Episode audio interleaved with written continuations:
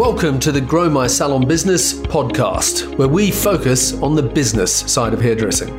I'm your host, Anthony Whitaker, and I'll be talking to thought leaders in the hairdressing industry, discussing insightful, provocative, and inspiring ideas that matter.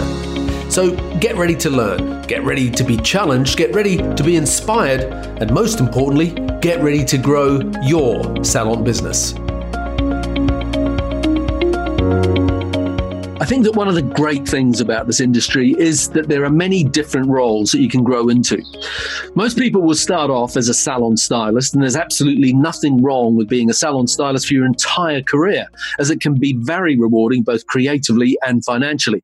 But being a salon stylist can, if you wanted to, also open up other doors for you to step through. Whether that's to become an educator or a session stylist or to work in film and theatre or to work in the product side of the industry, there's a lot of opportunity for those with the desire, the ambition, and the courage to pursue it. My guest on today's podcast is Tom Connell, Hair Art Director for Davines. In today's podcast, we're going to discuss the importance of being relevant and connecting with hairdressers no matter where they are on their journey creativity and where inspiration comes from, and sustainability, and lots more. So, without further ado, welcome to the show, Tom Connell. Thanks, Anthony. Cheers. Nice intro. well, it's great to have you here, mate. Um, so, listen, I want to start off the way I start off with everybody, and that's by getting you to give us a, a, a two minute backstory of who is Tom Connell. Give us your um, you know, sort of two or three minute history as to how you've got to where you are today, and then we can dig into it a bit more afterwards. Yeah. Um, well, I began from as young as I can remember. I was running around the salon. I was in. Uh, my parents had a salon in, in Wigan, in the north of England, and so from a toddler, two, three years old, I was running around there while they was working in the salon.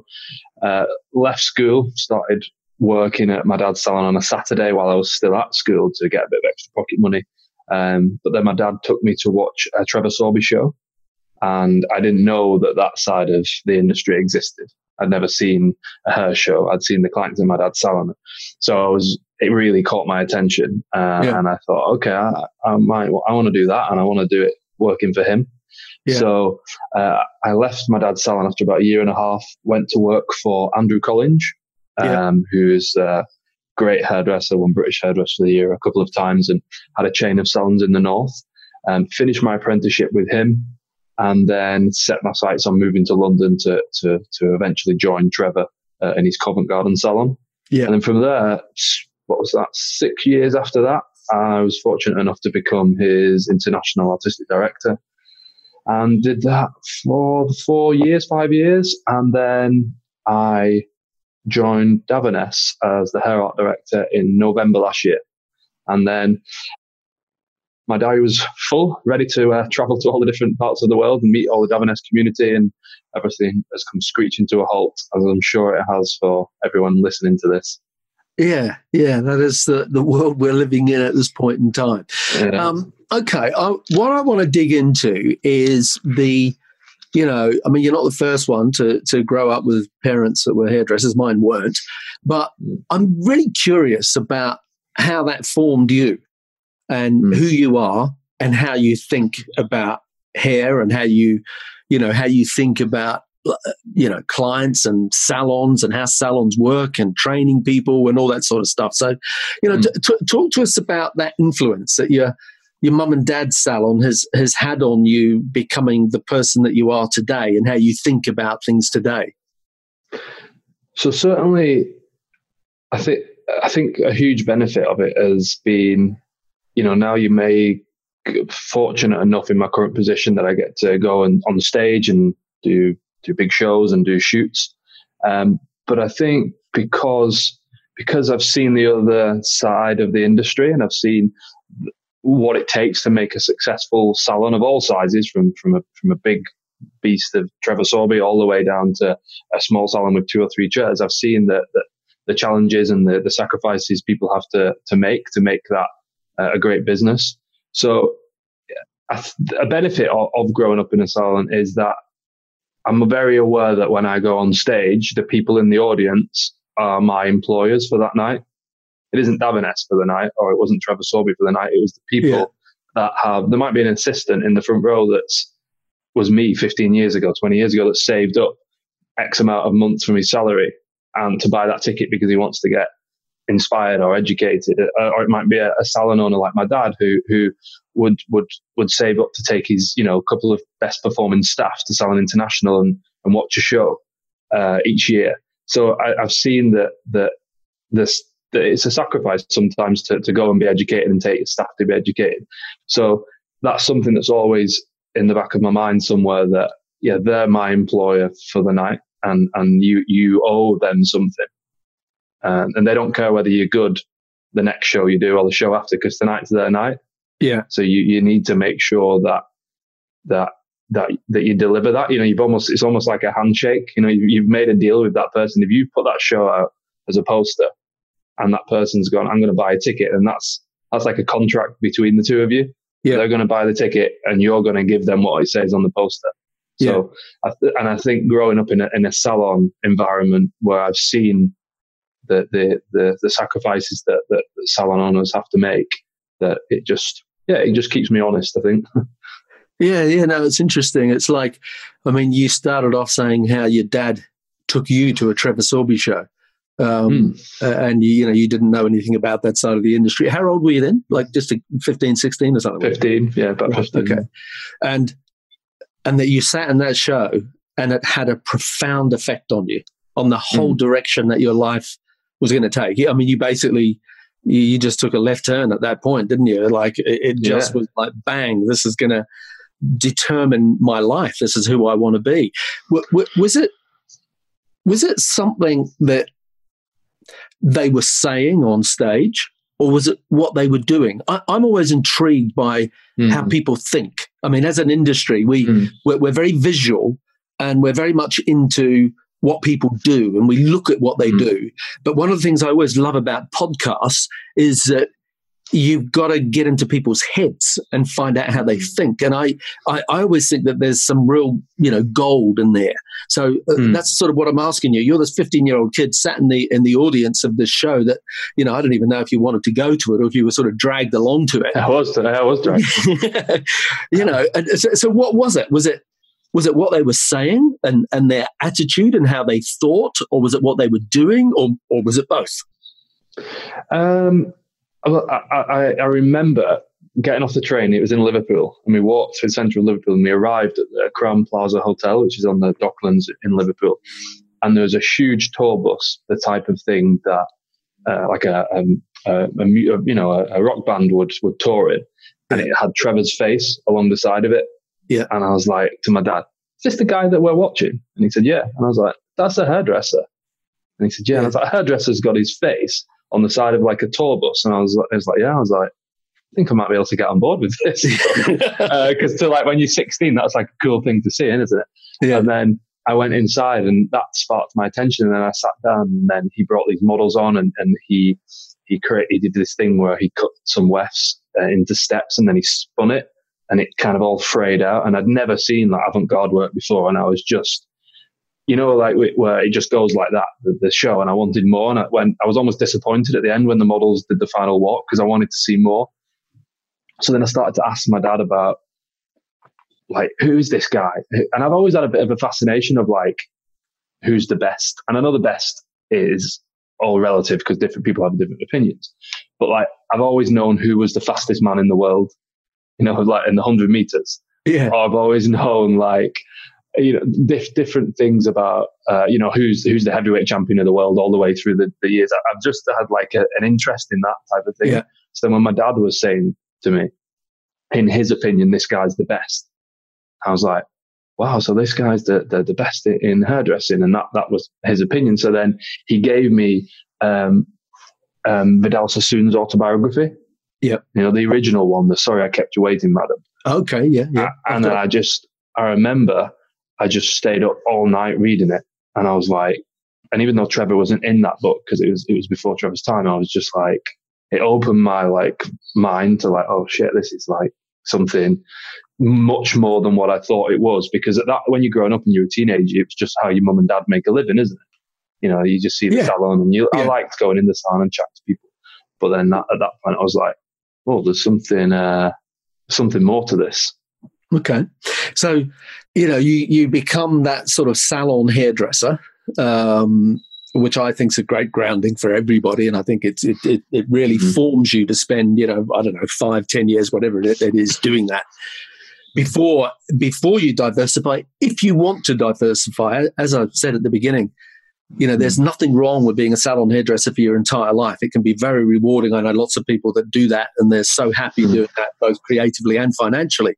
But for other people, it does open doors to go in other directions. And you know, before we started re- recording, we were talking about Guido and the you know, and the mm. direction that he's gone into as a you know, as a session hairdresser.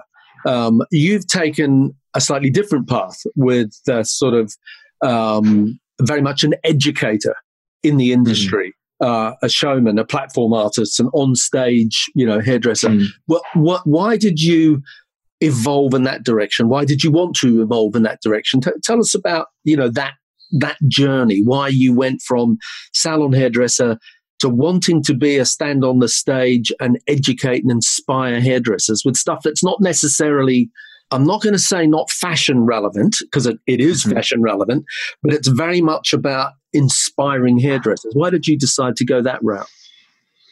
Um, I'm I'm always a big believer in just doing whatever you're most interested in. So like I think you shouldn't you shouldn't really you know the, the word um, discipline is thrown around a lot. Like you should be really be disciplined, but I think discipline is doing something that you don't really want to do, but doing it anyway.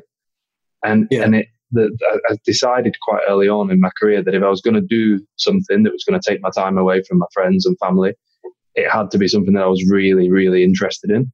So I guess to answer your question, I just followed what my interests were. And and I don't know whether it was seeing Trevor on stage and because he was a platform artist that was always in my mind, or I don't know what it was, but my interest was always in like, okay, I know the classics and I know the techniques, and, and I've, if someone showed me a mid layer or a firefly or a graduated bob, I always had like, I would go, okay, I know how to do that, but what if I did this with it? And what if I changed it? And what if I, I always was interested in like pushing the boundaries and, and, and kind of trying to, to break new ground. Um, and that, and when you do that for enough time, it leads you in the direction that you just said. It inevitably leads you into someone saying to you in the salon that you work for, Oh, you should come and do a seminar. That's interesting what you're doing. So I was just doing it in my own time yeah. and for myself because I enjoyed it and doing a few test shoots because I just wanted to, for the same reason, I suppose a musician makes an album or whatever. You just something that you enjoy doing a lot, and that people say to you, you should do this seminar, you should come on the shoot or come to this show because you're doing work that they find interesting, and then it just naturally progresses from there. And then from that, I thought, okay, this is. I didn't in the beginning. I didn't think that was. I thought I'd just continue doing my clients and then do this as like kind of a side hobby. Yeah. But then when you've been doing it for a longer period of time, I, I looked and I thought, okay, I could maybe make my whole career this bit. And then it then it yeah. just developed from there. As opposed to being pulled down the editorial side of things. That wasn't appealing. Being that um, session hairdresser. It it was. I've got to think of the way to say this. Um, it, it's it was appealing, definitely, but if I could like walk into being like Eugene and Guido right at the beginning, because I was interested in creating the ideas that I had in my head. Yeah. I was interested in going assisting doing 40 ponytails for five years. Yeah. And I think that there's, there's a, there's a place for that. And for some people that works and, and that's great. But for me, I didn't, I don't care about like the fashion industry or the, the, the celebrity of it or the kind of going to parties and things like that. I just care about breaking new ground with my work. Yeah. So the, the, the, the session industry didn't interest me so much because I was just over here doing my own thing, which sure. inevitably gets you a little bit more noticed as well. So if there's yeah. any like young hairdressers watching this that want to get into that side of things, if, if, if you kind of do like the rest, you'll be like the rest. And there was a big influx when I was coming through of everyone wanting to do session work. Yeah, yeah. And and I was like looking at that as in like one, I'm gonna just like blend in with the crowd if I do that, and two, again, as I said before, if, if something's going to take my time and my attention away from my family and my friends, it's got to be something I'm really, really interested in. It's not to, to, to go and pass a pin. Yeah, well, it, it's also it's interesting. I mean, we we've mentioned Guido. Um, let's assume that if people haven't listened to the podcast I did with Guido, that they know who we're talking about, and if they haven't listened to yeah. it, then they then they should, because he is, in terms of session work, he's to me is like you know the the the guy at the top of the pile. Oh, but, oh yeah, absolutely. Um, one of the things that he said in the in in the podcast I did with him was he said that you've really got to be true to yourself and do what you know you know where you belong where you're going there's no point mm-hmm. trying to do work that doesn't really connect with you mm-hmm. and he even said like you know i couldn't get on stage I, he couldn't do what you do yeah. he couldn't get on stage in front of an audience and demonstrate a haircut or whatever that it would terrify him and and that's just interesting to me that like you know and and it's comforting that everybody mm-hmm. out there has got their their skills. Everybody out mm. there's a unique individual, and there's opportunities that you can be drawn more towards, and that sometimes you you find people get too fixated, as you said. Everyone wanted to jump on the bandwagon and become a session stylist. Well, for some mm. people, it's just not a fit. It sure as hell wasn't a fit for me. I mean, I, yeah, I, exactly. I, dabbled and it was like, this is not for me. I don't, I didn't mm. like it. I weren't particularly good at it, you know. So um, you would have had to be disciplined to do it, which is not oh, good. Yeah. And, and I, I, just wasn't, it wasn't a fit personality wise, you know, mm. um, as, as much as the skill set of it, it was not mm. my skill set, but it was also, it was not my personality to fit into yeah, that. Whereas exactly. other people, Guido's a great case in point. Yeah, yeah. He's a fabulous fit into into that world. Um, so just just coming back to you for a minute then. So there's very little that you see these days that is unique that's original. You know you, you'll, you'll see stuff that will be a a take on what's been done before. And people will say the yeah. 60s and the 70s and the 80s and the 90s and, and that's great and i'll have a twist on it and i love that. There's nothing wrong with that. But mm.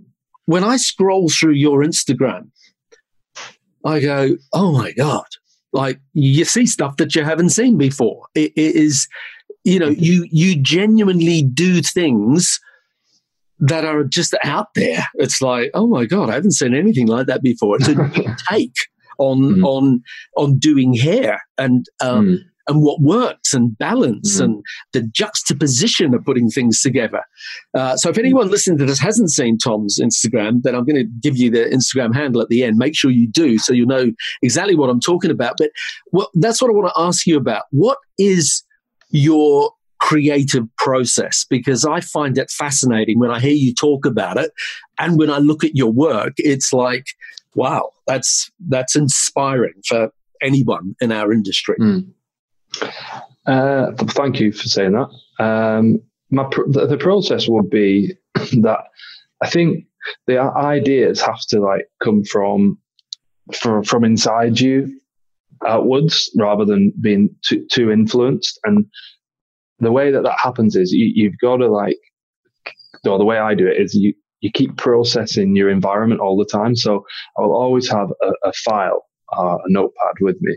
Um, and if I see anything like uh, uh, uh, not necessarily like a texture, but if I just see the shape in like a bad haircut walking down the street, or a color that's grown out, or a funny line in a film, or an interesting song lyric, or anything at all, it'll either get photographed or written down, and I just keep building like this, this, this, this almost like vault of ideas, and then about once a month, I'll sit down and go through it and spend three or four or five days going through the file and put it all up on a wall uh, to try and figure out um, figure out why they all caught my attention or they all they all caught my attention enough for me to make a note of them. And inevitably you, you, your brain is is stimulated by similar things just just from where you are in, in your environment. So normally or hopefully there's a there's a red thread going through everything that's caught my attention. So there might well, that's a funny interesting song lyric. Maybe that could work for uh, a, a show. Or that that the way that that girl's haircut sat was a bit unusual, and there's there's inevitably this red thread going through it all. So then you build this wall up on like a big uh, a big corkboard, And basically, it's it's a bit it looks a bit like a like a you know, like an FBI film, you know, where they're trying to catch the serial oh, yeah. killer, and there's all yeah, these yeah. things. It kind of goes like that, and then I'll just sit back and look at it, and something I'll think, okay, this this is a theme developing here. So then I'll go into that a bit deeper and start exploring that and exploring it and exploring it. And by the end of it, I've normally got a collection that I want to put together and shoot. And and if I haven't, I'll just keep working at it and working at it. I don't I don't really give myself any time limits. Like I don't say, okay, it's this time of the year I need to produce a collection. If it's yeah. two years or three years or six months, it, it doesn't matter. I'll so so keep, how much of it is connected to fashion? Uh, you know, like when when I zero used to do right, okay, so zero of it. So uh, you see, a lot of people would be, you know, if that was my wall, you know, when I was doing here, it would have been uh, covered in tear sheets that I'd pulled out of Italian Vogue or something. Mm. That was inspiration, but you're just this sort of mad professor guy with this with this really you know creative, fertile imagination, and it can literally be anything. So it's not connected yeah. to so you just keep pushing, yeah, and pushing and pushing and pushing and pushing until it feels right, and you just know when it feels right. And I suppose yeah. that's just the instinct bit that you've developed over the years. You know, you're going, that's not working, that's not working, that's not working, that works. And not much has changed. There might have yeah. only been a, you might have added a little bit of product to something and it just relaxed or something, and you go, that feels right where it didn't feel right before. And I suppose that's the the the kind of bit that you can't control. You just hope it arrives. Yeah. Um, but as far as like connecting it to fashion or anything like that, I'm not, I, I, don't have any interest in that. But I think anyone, even that works in fashion, I, I, I take a lot of inspirance. It, it, I take a lot of influence, not from what they do, but their approach. Mm. Like someone like Raf Simons, the way that yeah. he approaches his craft. Yeah. He doesn't take influence from fashion. Yeah. He creates the fashion. Yeah. And that's what you should be, in my mind, doing with hairdressing. And if you do it well enough, you create almost a bit of a movement that people want to take inspiration from and maybe start combining cutting and dressing together.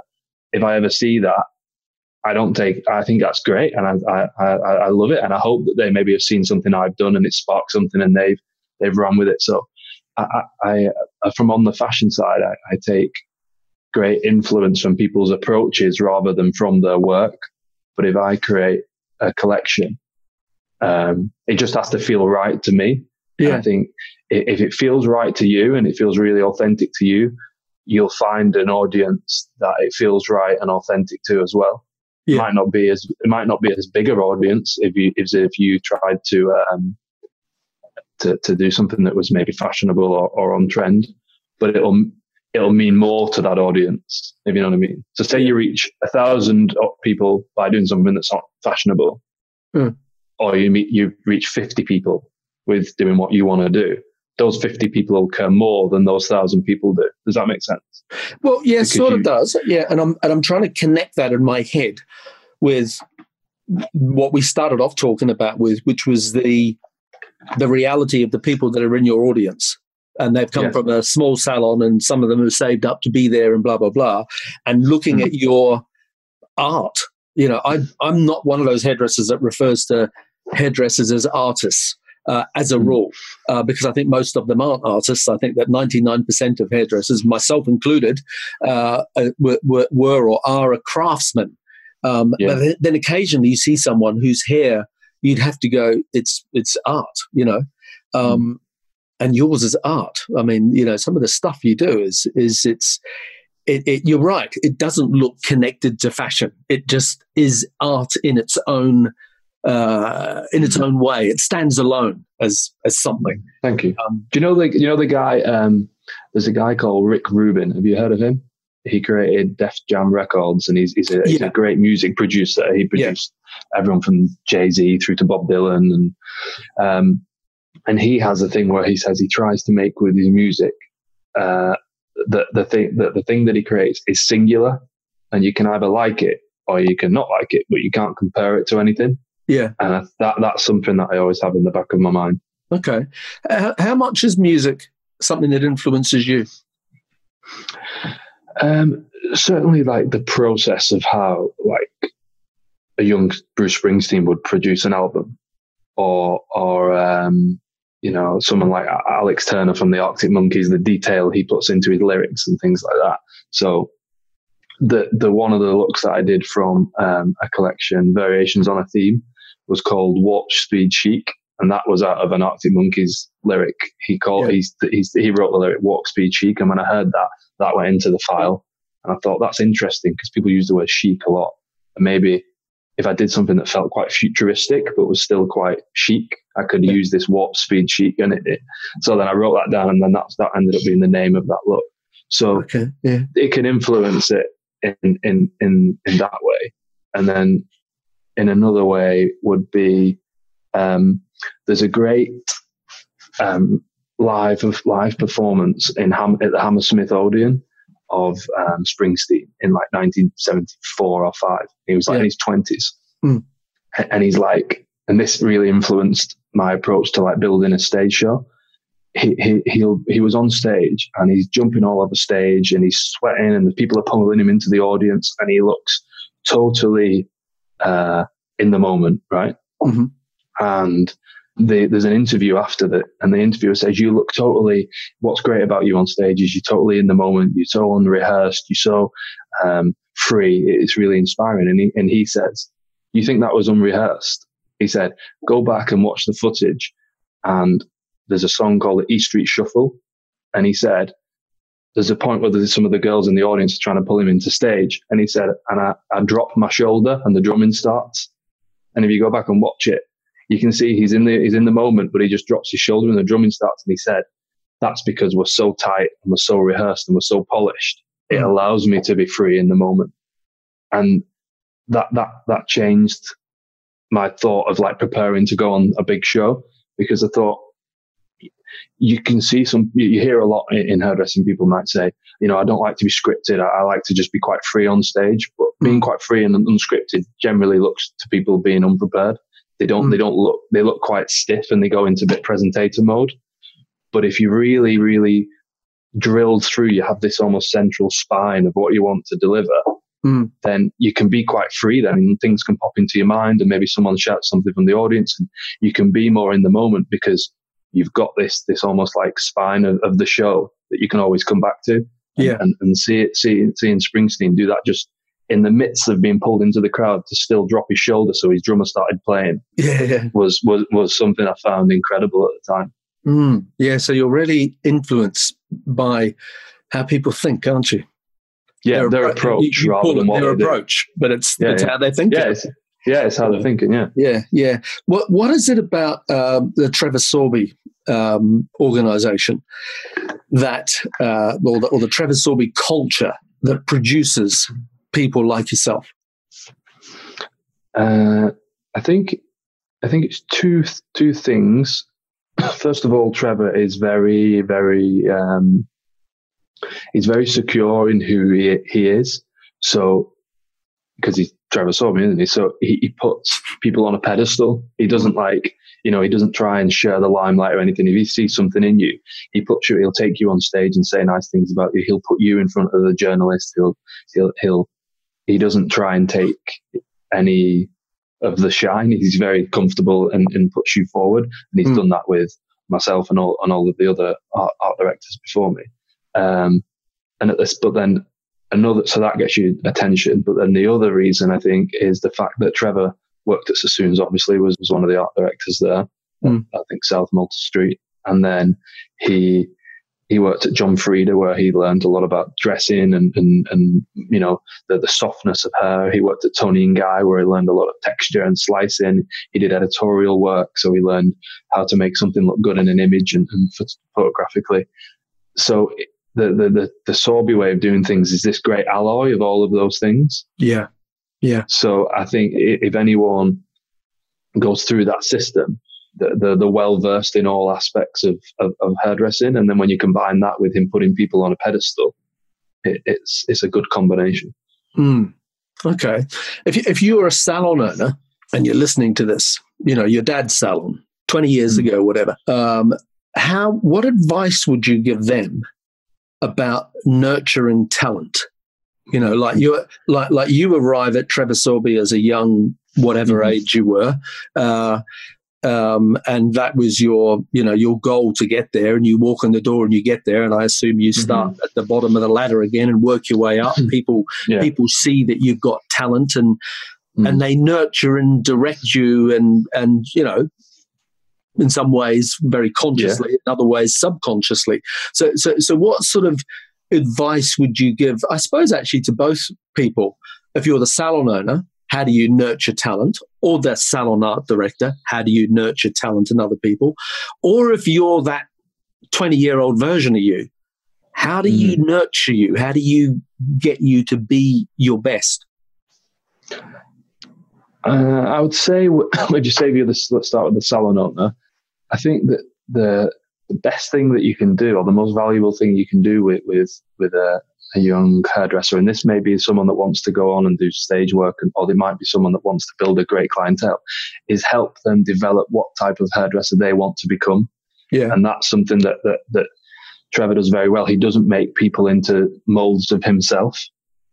You know, you know, if you look at my work or, or, or Angelo's or Eugene's or Antoinette's, it's all very, very different. Um, but it all comes from the same place. And I think that's an asset to, to, to any salon or any um, person if if they can find a salon owner or an art director that will help them discover and become the type of hairdresser they want to become rather than going this is the way we do it at this salon.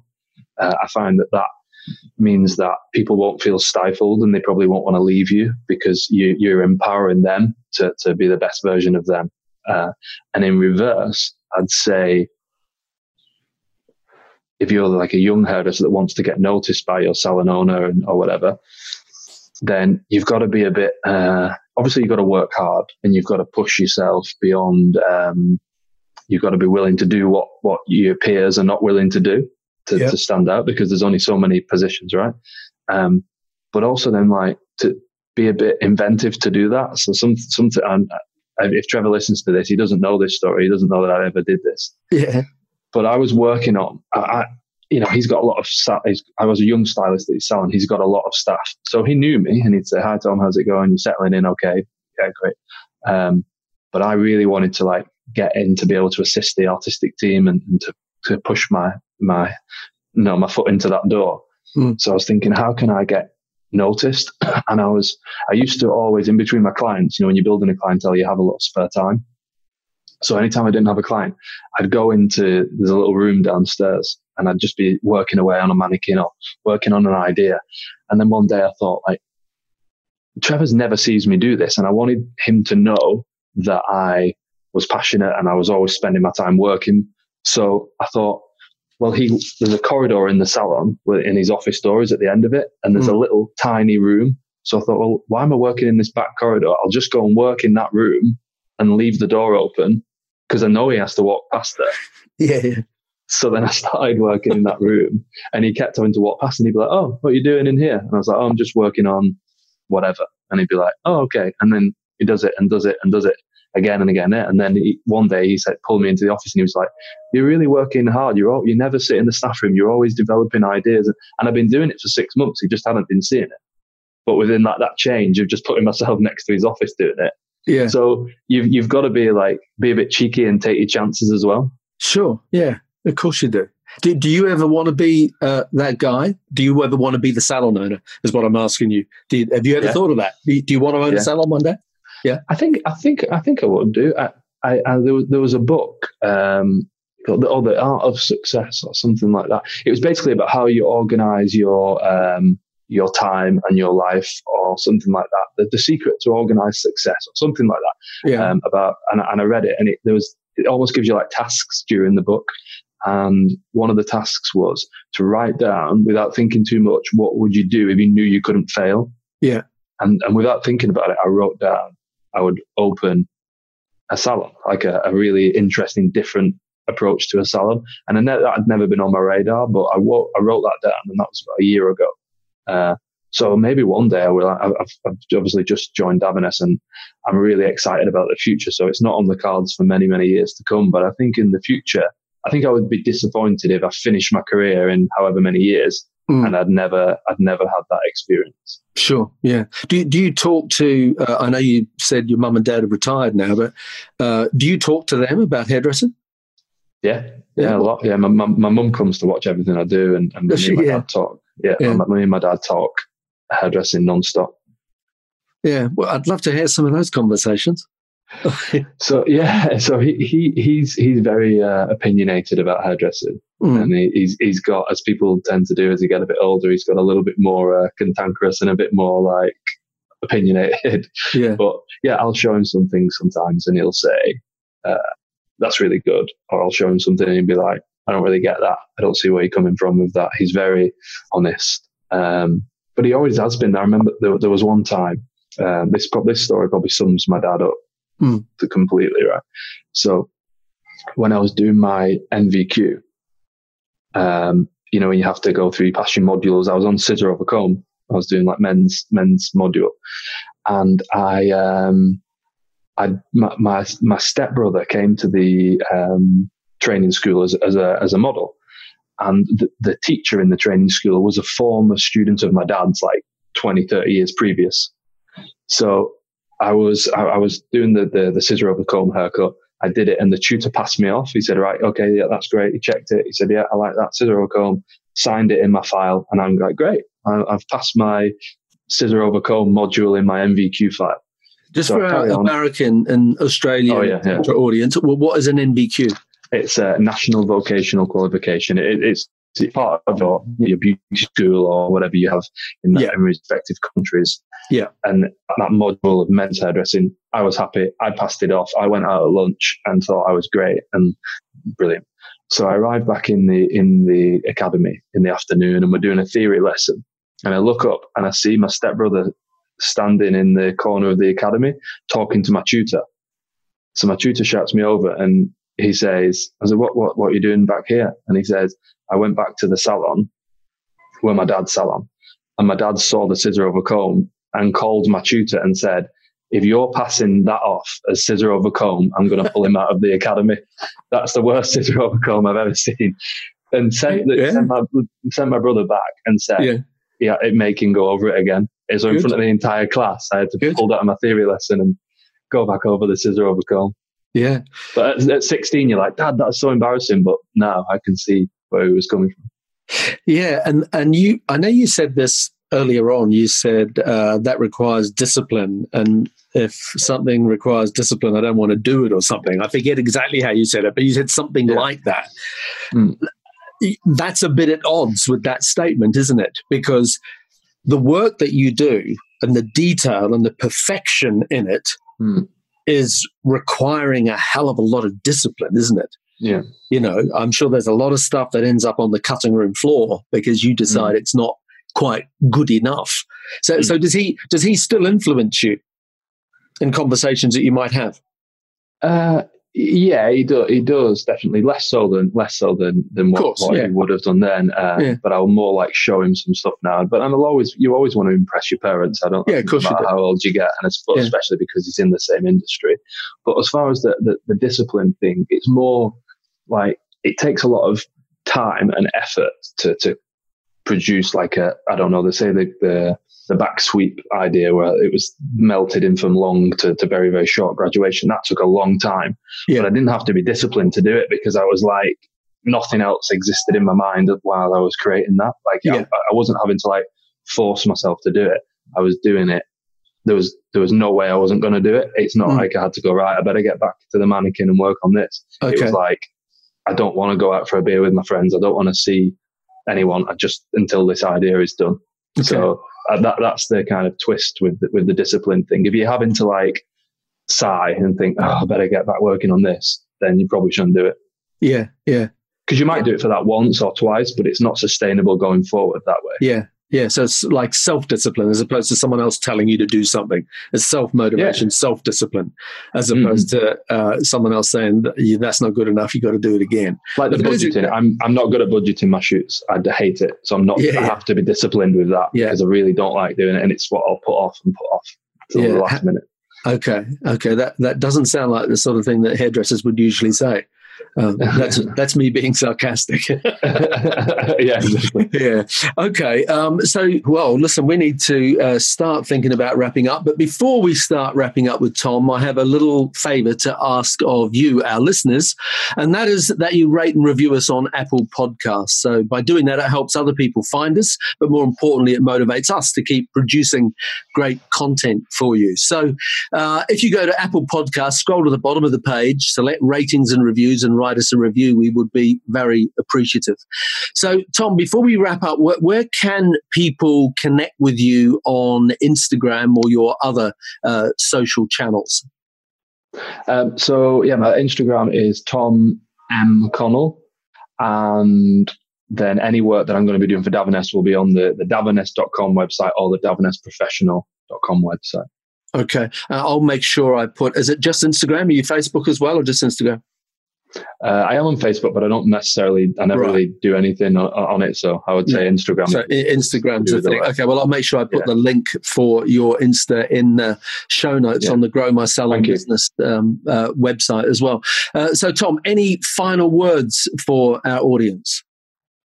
Um, well, thanks for listening. For one, uh, I hope you found something something interesting. And then I suppose the the only like to leave something, leave like salon hairdressers around, the, the, the world with something is the, the, a good bit of advice that, that I would say is if you, when everyone's going to be going back into the salons in the next few weeks, everyone's going to have to, you know, be, be adapting and, and, and maybe some clients will come back, some clients won't. Maybe there'll be queues around, around the block, but especially to any hairdressers that are, are, are newish to the salon. Um, if if you make if if you everyone has like similar hands. So because especially if you've all done the training in the same salon people have been through the same training program and there might be some people are better at technical cutting and some people are better at, at softer slicing or whatever. Mm. but everyone has similar hands from a client's perspective. Yeah. So if you make make your client not pay for your hands but make them pay for your mind and make sure that you're putting your own like personality and a little detail and a little twist on on what you're what you're giving your clientele. Because what I've found when I started to have that approach then no one can replicate it. The person in the next chair can't replicate it. The person in the salon down the road or in the next town because mm. your mind's unique to you. And yeah. I think if, the, if there's if there's a twist in in in a mindset of okay they're not paying for my hands they're paying for my mind because the mind's telling the hands what to do yeah, yeah. then you, you, you, your day becomes not a series of techniques where you go, oh, I've got a long layer in next or I've got a graduated bobby. Your day becomes like a eight design problems that you need to solve. Yeah. And you, and, and, and a designer, whether you're designing an iPad or a car or a haircut or a building, mm. every, every designer has a brief. They have a material to work with. They have a, a, a time limit. They have a budget just the same as we have in our consultations, right? In the salon every day. mm-hmm. So the second you start thinking of it as just eight design problems that need solving, your day, I've found, becomes just so much more enjoyable and so much freer and, and more creative. And that can be on a 80 year old lady or on a 18 year old student that wants you to, to, to mm. do something different. It, it's, that's a, a good lesson that, that I've kind of developed over the years that I've felt, uh, has made my salon work much more enjoyable. Yeah, that's a, that's a great bit of advice, and I think it sort of uh, closes the circle. For, uh, you know, uh, with all the stuff we've been talking about, the common theme I think has been about what goes on between your ears. You know, mm-hmm. and how you think about what you do. That that that is where the real difference is. That um, you can teach people to do what they need to do with their hands, but you can't necessarily teach people how to think. Um, but mm. the more people start to you know, ponder on that and reflect on that, uh, the better they, you know, uh, like you just said, the mind tells the hands what to do, uh, the better the end result will be. So to wrap up, uh, Tom Connell, thank you very much for being on the Grow My Salon Business podcast.